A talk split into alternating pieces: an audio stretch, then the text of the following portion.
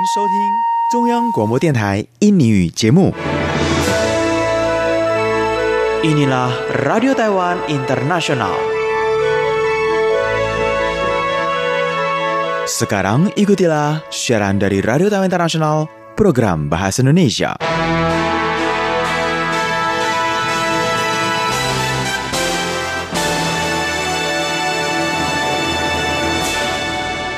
Apa kabar saudara pendengar sekalian? Selamat bertemu dengan saya Tony Tamsir dari RTI, Radio Taman Internasional siaran program Bahasa Indonesia. Dan ini Sabtu tanggal 6 April 2019. Acara di hari ini pertama-tama akan kami awali dengan warta berita.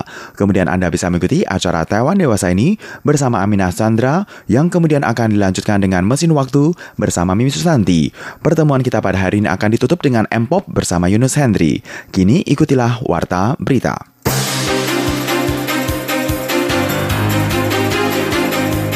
Para pendengar sekalian, terlebih dahulu akan saya sampaikan pokok-pokok berita.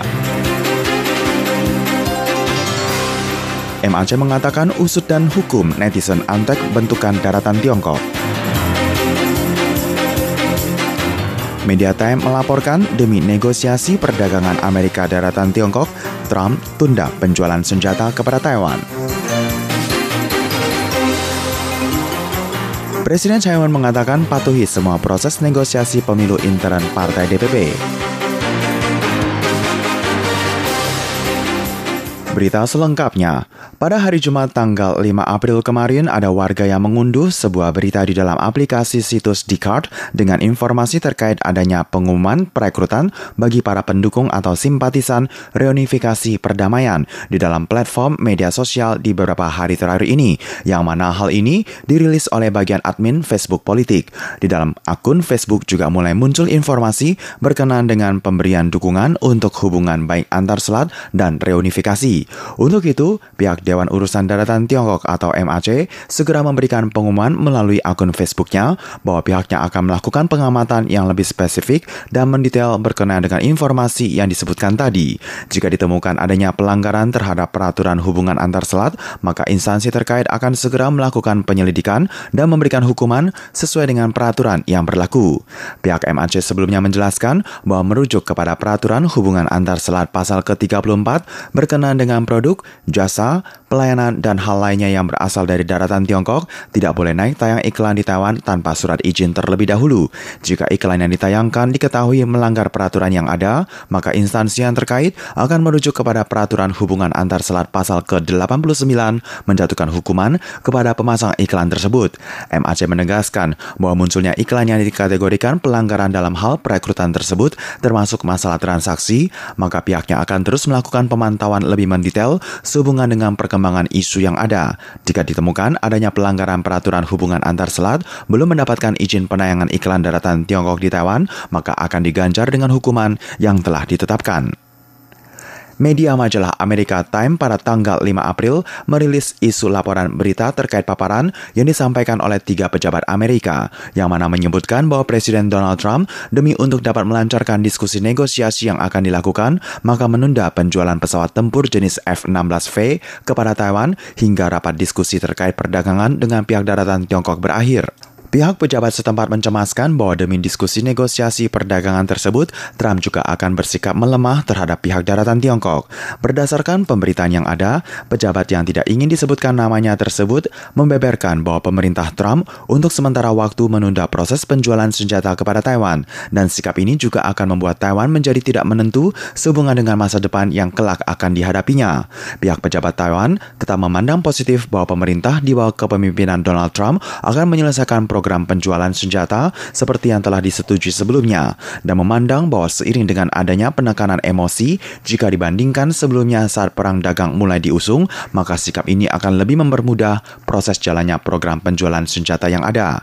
Berkenaan dengan sikap pemerintah Amerika yang hendak menjual alutsista kepada Taiwan juga harus mendapat izin persetujuan dari Kongres Amerika terlebih dahulu. Jika merujuk kepada data informasi yang disebutkan oleh salah seorang pejabat pemerintah, Presiden Donald Trump masih belum mengusung perizinan hingga ke tahap Kongres. Namun adanya ketidaksamaan pandangan yang dilontarkan oleh Kementerian Luar Negeri Amerika Serikat dan pengajuan untuk menggelar rapat diskusi lintas kementerian untuk dapat memastikan eksekusi final terkait kapan pihak Amerika akan menjual tank tempur jenis M1 Abrams kepada Taiwan.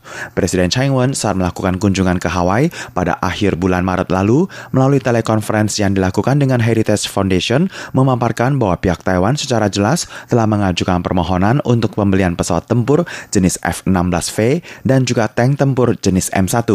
Media Bloomberg edisi bulan Maret merilis pemberitaan bahwa pemerintah Trump akan menyetujui kebutuhan yang diajukan oleh Taiwan dan berniat untuk menjual sebanyak 60 buah pesawat tempur jenis F-16V kepada Taiwan. Presiden Trump pada hari Kamis tanggal 4 April menyampaikan bahwa jarak pemerintah Amerika dengan pihak pemerintah daratan Tiongkok dalam hal perdamaian untuk perang dagang juga semakin dekat dan diprediksi bahwa kedua belah pihak akan mencapai sebuah kesepakatan dalam kurun waktu yang sangat singkat dan diperkirakan akan terjadi selama empat minggu terakhir ini. Jika melihat kepada agenda program yang ada, usai tim diskusi negosiasi antara Amerika dan daratan Tiongkok mencapai sebuah kesepakatan, maka Trump dijadwalkan akan bertemu dengan Xi Jinping guna menandatangani nota kesepahaman bersama. Dan ini berarti perang dagang yang telah bergejolak selama kurun waktu satu tahun terakhir ini juga akan segera mereda. Banyak pejabat dari pihak Amerika yang menyebutkan bahwa diskusi negosiasi yang dilakukan tersebut akan memberikan kemudahan dan kelancaran untuk kelanjutan Donald Trump dalam menjalankan karir karir politiknya. Berguna juga untuk meredakan semua ketegangan yang dihadapi oleh para investor, namun tentu saja masih belum mampu benar-benar menyelesaikan inti permasalahan dari perang dagang, termasuk masalah kasus pencurian pembajakan hak cipta produk teknologi oleh pihak daratan Tiongkok, intimidasi yang digencarkan melalui jaringan internet, termasuk sasaran yang dijatuhkan kepada perindustrian tertentu. Berdasarkan laporan yang dirilis oleh Media Time, Gedung Putih memilih untuk menunda sementara penjualan persenjataan militer kepada Taiwan di saat tengah dilakukannya diskusi negosiasi perang dagang antara Amerika dengan daratan Tiongkok.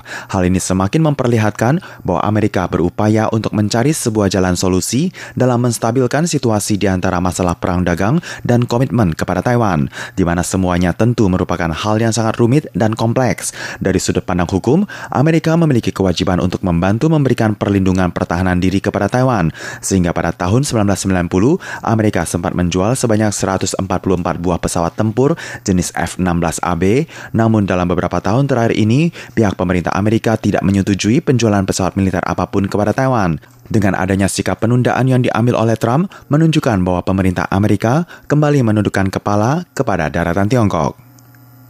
Sehubungan dengan pergulatan ketat pemilihan intern di dalam tubuh partai DPP terkait kandidat presiden usungan partai, maka negosiasi antara kubu Tsai Ing-wen dengan kubu William Lai akan berakhir pada tanggal 12 April mendatang. Belakangan ini tersebar isu terkait para pendukung Tsai Ing-wen yang mengusulkan untuk menunda masa waktu pencalonan diri sebagai kandidat presiden usungan partai. Untuk itu, Presiden Tsai Ing-wen pada hari Sabtu tanggal 4 April menyampaikan bahwa kini tengah memasuki masa proses negosiasi antar tim kedua kedua belah pihak, sehingga disarankan semua pihak dapat memposisikan diri dan melakukan yang terbaik guna melancarkan proses negosiasi yang ada, sementara dirinya akan mematuhi semua prosedur yang ditentukan oleh partai. Presiden Tsai Ing-wen yang berharap dapat kembali maju sebagai kandidat presiden dari partai DPP menemui perlawanan dari dalam intern partai, yakni mantan Perdana Menteri William Lai. Sementara batas waktu diskusi negosiasi hanya tinggal waktu kurang lebih dari sepekan. Oleh sebab itu, ada sebagian pihak yang mengusulkan untuk menunda atau memperpanjang batas waktu negosiasi, kemudian menggelar rapat umum untuk dapat segera memutuskan usungan partai DPP sebagai kandidat presiden dalam pemilu mendatang. Sebelumnya, William Lai melalui akun Facebooknya menyampaikan bahwa beberapa hari terakhir ini ada rekan yang menyatakan kekhawatiran mereka berkenaan dengan perubahan yang tengah terjadi dan merasa bahwa pukulan yang diberikan terhadap William Lai dirasakan sangatlah tidak nyaman. Namun, William Lai menegaskan bahwa apa pun halangan yang dihadapinya, dirinya memastikan akan mengikuti semua proses awal pemilu intern dalam partai. Presiden Chai Ing-wen juga menambahkan agenda tambahan dalam jadwal kerjanya dengan kegiatan sehari tawan, pasar kepulauan, mengunjungi masing-masing kedai milik petani yang digelar di alun-alun istana kepresidenan dan mendapat sambutan yang hangat oleh masyarakat. Saat ditanya oleh media berkenan dengan apakah akan ada perubahan terkait pemilihan intern partai, Presiden Chai Ing-wen menjawab bahwa dalam partai DPP memiliki sistem negosiasi, maka dirinya akan mematuhi semua prosedur yang diperlakukan di dalam partai. Para pendengar sekalian, Anda masih mengikuti Warta Berita dari RTI, Radio Time Internasional, siaran program Bahasa Indonesia. Berita selanjutnya, sehubungan dengan masa libur tiga hari dalam rangka peringatan Festival Cengbeng, maka pihak Departemen Jalan Tol, Kementerian Transportasi melaporkan informasi kondisi lalu lintas terbaru pada hari Sabtu, tanggal 6 April pagi dini hari, yang masih dikategorikan dalam kondisi lancar, dengan kecepatan rata-rata mencapai 80 km per jam di jalan tol. Namun, pihak MOTC memprediksi memprediksi sering dengan berakhirnya masa liburan, maka jalan tol dari selatan menuju utara akan padat merayap. MOTC menjelaskan bahwa pada hari Sabtu pagi hari mulai terlihat arus mobil yang menuju kembali ke utara Taiwan. Kondisi seperti demikian akan terus bertambah hingga tanggal 7 April. Bagi para pengemudi juga disarankan dapat mengambil rute jalan yang lain untuk menghindari kemacetan di atas jalan tol. Selain itu, mulai dari pukul 2 sore hari hingga pukul 9 malam hari, jalan nasional nomor 5 yang berada di kawasan timur Taiwan juga akan dipenuhi dengan mobil yang menuju utara Taiwan. Hari Nelayan Nasional yang diperingati setiap tanggal 6 April perlu menjadi momentum kebangkitan nelayan di Nusantara, terutama setelah didukung dengan berbagai kebijakan pemerintah yang terkait kesejahteraan nelayan dan anggota keluarganya. Hari Nelayan 2019 mesti menjadi momentum kebangkitan nelayan nasional Indonesia untuk berdaulat di negara sendiri, terutama dengan terusirnya kapal asing, kata Ketua Harian Ikatan Sarjana Kelautan Indonesia, Muhammad Abdi Suhufan di Jakarta. Menurutnya, kehadiran negara dinilai semakin nyata dengan adanya Undang-Undang Perlindungan dan Pemberdayaan Nelayan yang telah disahkan pada tahun 2016 lalu, terutama dengan adanya asuransi nelayan dan kredit murah melalui Bank Mikro Nelayan. Untuk itu, ia juga mengutarakan harapannya agar nelayan Indonesia dapat meningkatkan kapasitas upaya dalam penangkapan ikan dengan bantuan teknologi informasi. Pemerintah juga perlu meningkatkan peran pelayanannya melalui penyediaan pangkalan pendaratan ikan atau PPI dan sarana pendukungnya di sentra-sentra nelayan seperti BBM, air bersih, es batu, dan cold storage. Kalangan nelayan lanjutnya meski semakin solid dan bersatu mengorganisasi diri dalam kooperasi perikanan. Sementara itu, pengamat sektor kelautan dan perikanan Abdul Halim menginginkan pemerintah dapat mengoptimalkan program kartu nelayan dibandingkan dengan mengelontorkan wacana kartu baru seperti kartu sembako murah. Saat ini nelayan dapat dikatakan tidak ada kartu lainnya tetapi yang lebih penting membenahi kekurangan yang ada di dalam pelaksanaan program kartu nelayan. Abdul Halim yang juga menjabat sebagai Direktur Eksekutif Pusat Kajian Maritim untuk Kemanusiaan itu mengemukakan sebenarnya distribusi program kartu nelayan sudah mencapai 85 persen.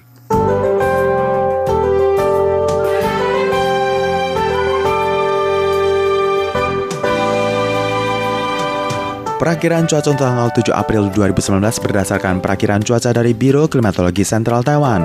Wilayah utara cerah, curah hujan 10%, suhu 20 hingga 30 derajat Celcius. Wilayah sentral cerah, curah hujan 0%, suhu 20 hingga 31 derajat Celcius. Wilayah timur cerah hingga hujan, curah hujan 10 hingga 40%, suhu 20 hingga 30 derajat Celcius. Wilayah selatan cerah, curah hujan 10%, suhu 21 hingga 32 derajat Celcius. Dan wilayah luar pulau, cerah hingga hujan, curah hujan 10 hingga 40 persen, suhu 16 hingga 27 derajat Celcius.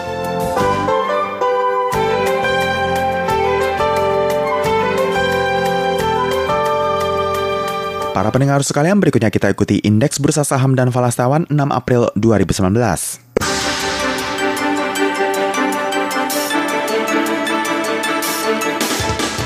Bursa saham Taiwan pada hari Jumat tanggal 5 April 2019 kemarin ditutup pada level 10.704,38 poin, naik 14,08 poin dengan jumlah transaksi 116,3 miliar dolar Taiwan.